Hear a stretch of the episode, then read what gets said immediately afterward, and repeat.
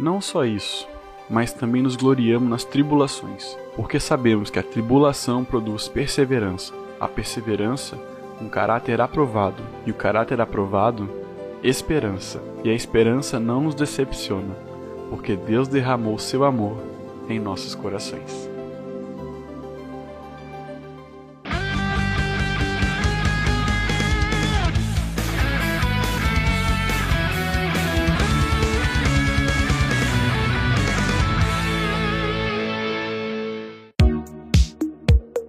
Fala povo, beleza? Bem-vindos a mais um vídeo de uma vida. Eu sou o Lucas e não se esqueça que uma vida vale o mundo inteiro. É, então, antes da gente iniciar aqui, né, nos siga aí nas redes sociais, Facebook, no Instagram, no TikTok também. A gente coloca alguns vídeos sobre curiosidades, né, aqueles vídeos curtinhos de um minuto. Você que chegou agora no canal, né, é, nós estamos fazendo uma série sobre Digimon, né? Estamos quase acabando a série, né? Já falamos aí de seis personagens, né? De seis brasões. E hoje nós vamos falar, né, como vocês viram aí no início do vídeo, nós vamos falar um pouquinho sobre esse Esperança, né? Que é o meu brasão favorito, né? Tem o meu Digimon favorito, que é o Roller Gemon, e, e, hoje vamos falar um pouquinho sobre isso. Né? Então, o dono desse brasão, né, é o TK, né? Que na versão japonesa é Takeru, e aqui eles colocaram como TK, ele é uma das crianças mais novas, né, do, dos escolhidos, né? E ele é o irmão mais novo do Matt. A gente vê durante o anime, né, durante a temporada, o Matt sempre querendo proteger, né, o, o TK por ser menor e tudo mais. A gente vê também as crianças também preocupadas com ele, né? No último vídeo nós falamos também que o Jo fez uma promessa à mãe do TK que é cuidar dele, né? E de fato cuidou, né? Salvou ele lá de, de se afogar e, e, tudo mais. Ele era, por ser ele dois, três anos mais novo, né? Era uma, uma criança menor, né? Tava sempre aprendendo, né? Constantemente aprendendo ali com seus, com seus colegas, né? Com seus escolhidos, né? O parceiro era o Patamon também, né? Que é o, que é o menorzinho deles também, né? E um dos grandes ensinamentos, né? Que ele aprendeu com o Matt foi nunca perder a esperança. E a gente vê como isso foi chave, né, em diversos momentos. A gente vê que no primeiro arco, né, quando Devimon tava lá querendo destruir tudo, né, que tava querendo tornar tudo é, o Digimundo Negro, né, toda aquela toda aquela treta lá do primeiro arco é, todos os Digimons tinham, é, tinham desenvolvido para aquela forma, se não me engano, campeão, né? Que a gente fala, que é o Greymon, Garurumon e tudo mais. E o Patamon era o único que não tinha conseguido desenvolver, né? E aí no final, né? Ele foi a última esperança de todos, né? Ele foi lá, desenvolveu, virou o Angemon, né? Que meio que reuniu ele o poder de todos e conseguiu ali derrotar o, o Devimon. É claro que depois ele teve um processo, né? Nesse, de tanta energia que ele usou, né? Ele voltou para a forma de ovo, mas depois, depois foi crescendo até virar é, Patamon de novo. E a gente vê que, pelo menos desse primeiro anime, né, ele é, desenvolve menos, né, que, que os outros, né? Talvez por, por essa questão, talvez, de ser mais novo, né, dele sempre ser mais protegido, ele, ele acabava não desenvolvendo tanto, né, por causa disso. Mas, né, o, o Angemon, né, é, tinha seu valor, tinha seu poder, né, por ser um Digimon da característica divina, né, em que os criadores do Digimundo, né, eram, é, é, são, né, dessa, dessa característica. O Angemon era alguém bem forte, né, que tinha bastante, é, bastante poder. E a gente vê também, né, que a outra prova de fogo ali, né, do, do TK, né, foi quando ele e, e a Karen, né, eles estavam fugindo daquele Digimon que eu não lembro o nome, que eu vou pesquisar agora.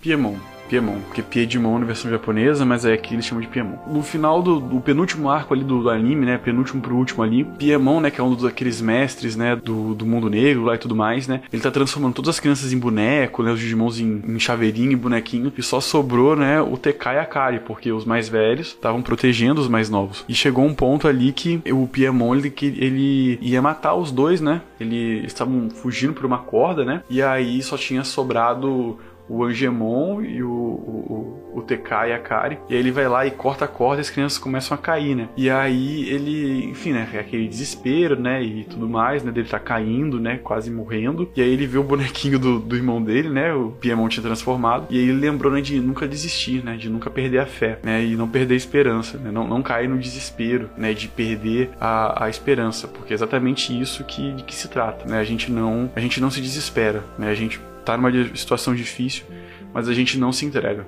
Naquele momento, é o brasão dele brilha e Angemon vira Holy Angemon, né, salva as crianças derrota lá o Piemon. E é um, é um momento bem um momento bem legal, bem forte, né? É tão diferente assim que quando você assiste o anime, tipo, quando tem todas as evoluções, né? Toca aquela toca o famoso, famoso Braveheart, né? Aquela música Braveheart e tudo mais. Só que no caso dele, tipo, pelo menos aqui na versão brasileira, toca uma música diferente. quando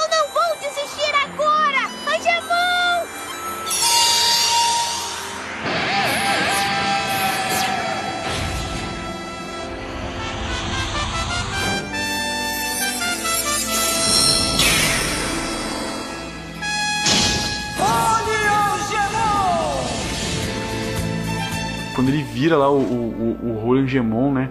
Ele. Ah, é, é, muito legal, é muito legal você ver, porque ele desfaz o feitiço do Piemon, né? As crianças voltam ao normal. E ele faz lá o portal do destino, né? E o, e o Piemon entra lá naquele portal e, e tudo mais. E, e, a gente vê que realmente é, a gente não tem que, que se desesperar. Né? A gente tem que ter a esperança e a fé que as coisas podem mudar e as coisas podem melhorar.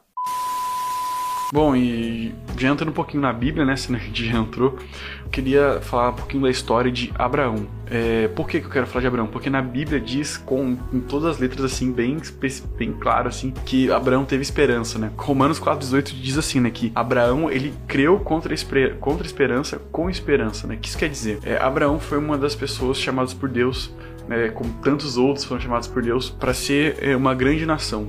Deus disse para ele que ele seria pai de multidões. Só que o que é interessante é que ele já estava numa idade é, avançada. Deus tinha dito que ele ia ter um filho biológico com sua esposa. Acontece até que a esposa dele, né, a esposa dele, Sara, né, ri, não acredita, né? Com 99 anos de idade, Abraão tem um filho. Né? Aí você pensa, né, que para ter um filho biológico nessa idade, né, tipo assim, era, era só por Deus, né? Apesar que naquela época as pessoas viviam mais, né? É, viviam mais do que hoje, mas ainda assim é uma idade muito avançada, né? Ainda assim, né, teve um filho, né? Você lê a história lá no livro de Gênesis, você vê que até que Sara, né, que que era descrente, né? Tentou dar um jeitinho, né? Naquela época, né, que a cultura era diferente, né? Tinha aquela cultura da escravidão e tudo mais, né? E ela até co colocou para uma das escravas dela ter intimidade ali com, a, um, com Abraão para ele ter um filho, para que se cumprisse a promessa de Deus, né? Tipo, ela tentou ajudar né, naquilo que Deus falou que ia fazer. Enfim, nasce né, Ismael e tudo mais, você vai ler a história lá, mas ele não era o filho prometido por Deus.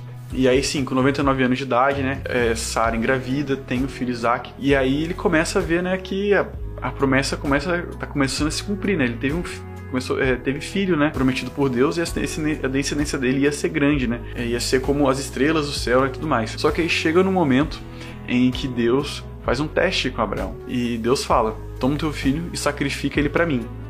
Né? Naquela época estava começando a se ter uma cultura de realizar é, sacrifícios né, de, de animais a Deus. E aí Deus pede para ele sacrificar o filho dele. E ele segue, né? Ele vai obedecer. E aí a Bíblia vai relatando ali, né, que, que ele, ele e Isaac, né, vão, vão subindo, né, e vão, e vão lá adorar o Senhor. E é interessante porque, assim, Abraão, é, Abraão e seu filho Isaac, né, estão com alguns trabalhadores, alguns criados deles, e eles estão indo pro, vão pro monte. Quando eles chegam no pé do monte para subir, Abraão fala assim pro, pros criados dele, né? Aguardem aí que nós vamos lá oferecer um sacrifício ao Senhor e nós vamos voltar. Se você prestar atenção, nesse ponto, ele já estava acreditando que Isaac ia voltar com ele. Então, ah, Deus me pediu para sacrificar, mas, mas se Deus disse que Deus fez uma promessa, eu não vou, eu não vou é, desistir, da, não vou desistir, não vou desacreditar do que Deus disse para mim. E isso que é muito interessante. E é, é por isso que diz que, que Abraão creu contra a esperança, com esperança. E aí a Bíblia vai relatando. Eles vão, ele, ele chega lá, né? E aí o Isaac meio que no início assim, tá, pai, cadê? Tem tudo aqui, né? Tem a madeira, tem o cutelo, não sei o que, pra fazer o sacrifício. Me cadê o cordeiro? Né? Que, que vai ser sacrificado? E aí Abraão de novo, né, dá um mostra aí, né, é, a sua fé. E ele fala assim, né, o Senhor proverá, o Deus vai prover. E aí, né, a Bíblia não fala exatamente, mas aí provavelmente, né, é, Isaac acaba se dando conta que ele vai ser o sacrifício. Com certeza Abraão, né, deve ter ficado ali bem é, bem apreensivo, né? Por conta dele ter que sacrificar o filho dele, né? O filho da promessa. Mas ele obedece a Deus, né? Ele vai lá, amarra Isaac, faz tudo, né? Ele levanta lá o cutelo para matar o filho dele, né? E chega um anjo de Deus e fala assim: Para, para, Abraão, não precisa, não precisa fazer isso. Porque agora a gente viu que você confia no Senhor. Agora a gente viu que você é obediente. E aí Deus faz aparecer né, um cordeirinho, um cordeiro, ele de um cordeiro, e aí eles matam o cordeiro, sacrificam ao Senhor e retornam. Olha só. Então por isso que está falando que Abraão creu contra, contra esperança com esperança. Porque Abraão em nenhum momento se desesperou. Talvez ele se preocupou, ficou um pouco abatido, mas ele não se desesperou, porque ele tinha é, ele tinha consciência né, de que, que se Deus, se ele estava seguindo a direção de Deus, as coisas iam acontecer. Né? E o mesmo Deus que prometeu é uma, uma descendência, né, que deu um filho para ele, mesmo que é, aí são conjecturas, né, não está escrito, mas se Isaac fosse morto, ele ressuscitaria. De alguma forma, o filho dele ia estar com ele. Ele tinha essa convicção dentro de si, é baseado no que Deus falou para ele. E isso é querer contra, é contra esperança. É mesmo quando tudo tá difícil, a gente não deixar de crer, né? E é muito é, interessante isso. E é claro, você vai lendo depois, você, se você continuar lendo a Bíblia, as histórias, você vai ver que realmente Abraão teve uma descendência muito grande, imensa, que não dava nem para contar. Pode até parecer um jargão, né, parecer uma frase feita e tudo mais, né, mas não devemos perder a esperança em Deus, aquilo que Deus pode fazer. É, e tem um texto né, que fala assim, né, que Cristo em nós, a esperança da glória. O que quer dizer isso, né? Um dia nós estivemos longe de Deus, mas através de Jesus Cristo, né, do sacrifício dele na cruz, ele se tornou a nossa esperança. E através dele a gente pode se reconectar com Deus, a gente pode se aproximar de Deus. E aquele que estava perdido agora pode se encontrar, encontrar a vida no Senhor. Então Cristo é a nossa esperança. E a gente não tem que viver mais desesperado. Me lembrei de um texto né, de que está em 2 Coríntios capítulo 4, versículos 8 e 9. Olha só que tremendo isso aqui. De todos os lados somos pressionados, mas não desanimados. Ficamos perplexos, mas não desesperados somos perseguidos, mas não abandonados, abatidos, mas não destruídos. Não somos destruídos, porque Deus está com a gente. Não somos desesperados. Nós podemos até ficar perplexos, preocupados momentaneamente, mas desesperados não, porque nós temos uma esperança, uma esperança que nunca vai morrer, uma esperança que Deus nos deu de graça, que é Cristo Jesus. Então é isso. é, muito obrigado a você que ficou até aqui coloca aquela hashtag tô aqui, se você chegou.